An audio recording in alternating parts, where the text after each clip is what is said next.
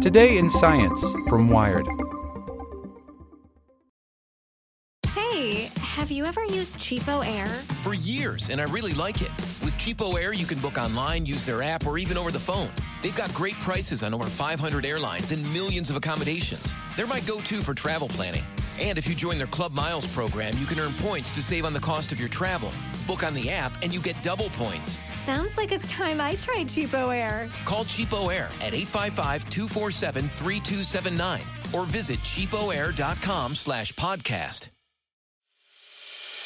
As a longtime foreign correspondent, I've worked in lots of places, but nowhere as important to the world as China.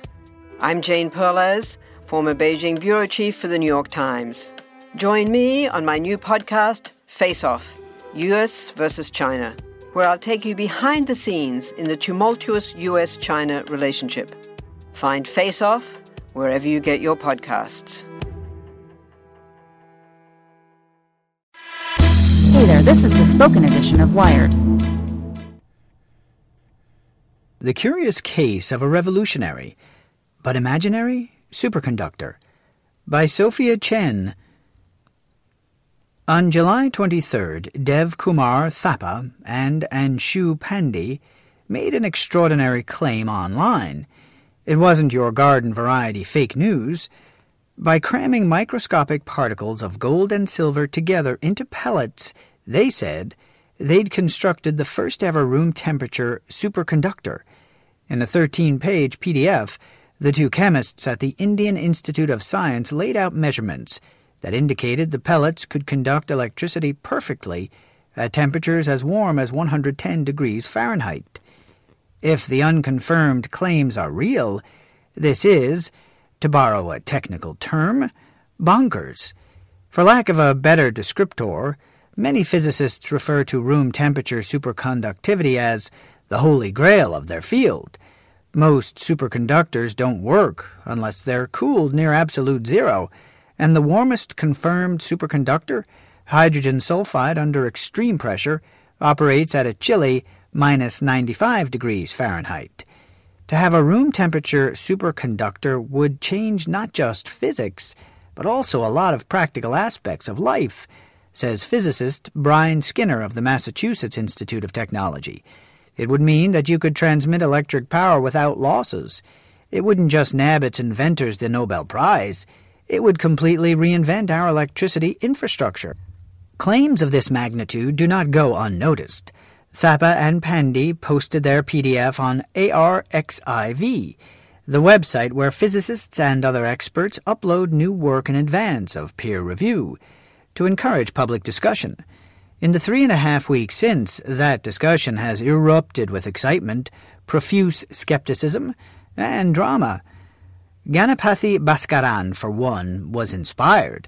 The new report tied into an idea he'd been working on for decades, says Baskaran, a theoretical physicist at the Institute of Mathematical Sciences in India. Although gold and silver are not superconductors on their own, Baskaran wrote up a report drawing on his previous research to explain why a mosaic of them could be. He uploaded his take just two weeks after the original report posted, my close friends tell me that my paper was hasty, says Baskaran. I totally agree. The more responsible approach would be to wait for another independent research team to recreate the alleged room temperature superconductor before launching into theoretical explanations. But Baskaran was too excited about the results to hold back. Others were more skeptical. When the paper first posted in late July, it surprised everybody at a physics conference in Mohali, India says Pratap Raychaudhuri, a physicist at the Tata Institute of Fundamental Research in India, one of the conference organizers. Even researchers from the author's own institution hadn't known about it in advance. Organizers arranged a special session to discuss the report and invited the authors who declined to attend. Participants left the session feeling cautious euphoria and incredulity, he says. Skinner, too, felt the cool buzz of anticipation at MIT. I would go to lunch with all these people, and they'd talk about it every day, he says. But some of those people also thought the claims sounded like too much, he adds. Skinner was intrigued, so even though he isn't an expert in superconductivity, he checked out the paper. At first, the measurements looked convincing, he says. Because he didn't have access to the author's actual data, he fed the image of the graph into software that could roughly extract the data points.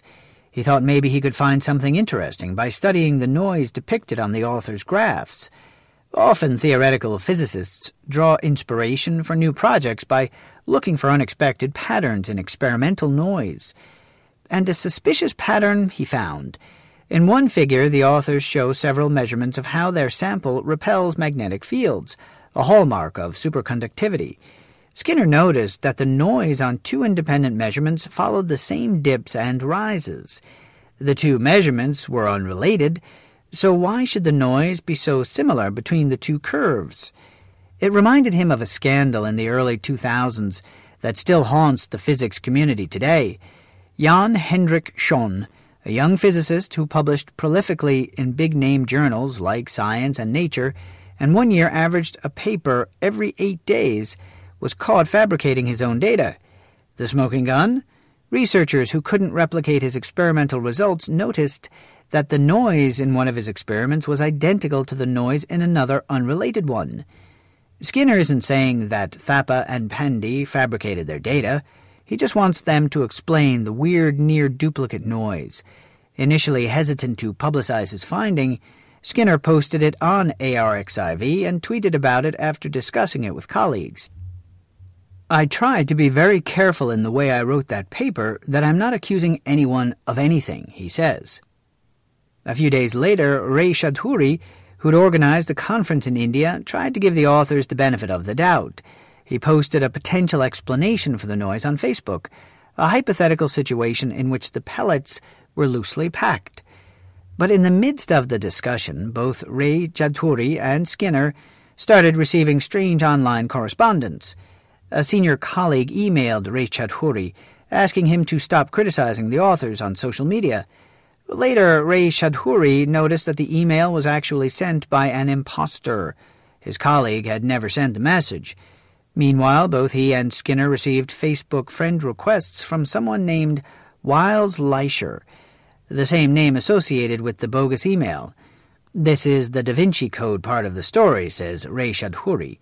Skinner suspects the email impostor is probably just a troll, I'm not especially happy with how this has turned into a social drama, he says. Since he began posting about this, his Twitter following has ballooned tenfold and counting.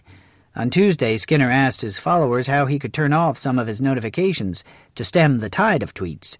The social media intrigue is a distraction, and the scientific mystery remains.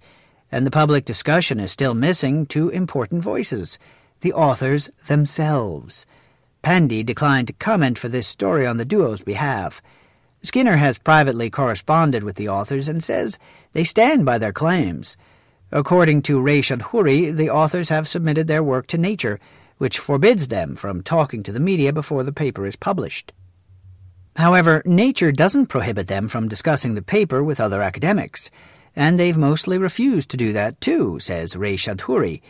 He has called for them to respond to the criticism and to share their samples, so other experimentalists can replicate their results. Once researchers have put a scientific document in a public domain, it's their obligation to follow up and to respond to questions, he says. Silence is not an option.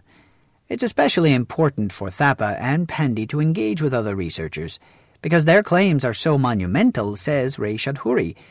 When Schon was finally caught for fraud, he didn't just ruin his own reputation, he derailed the careers of other scientists whose research was based on his work.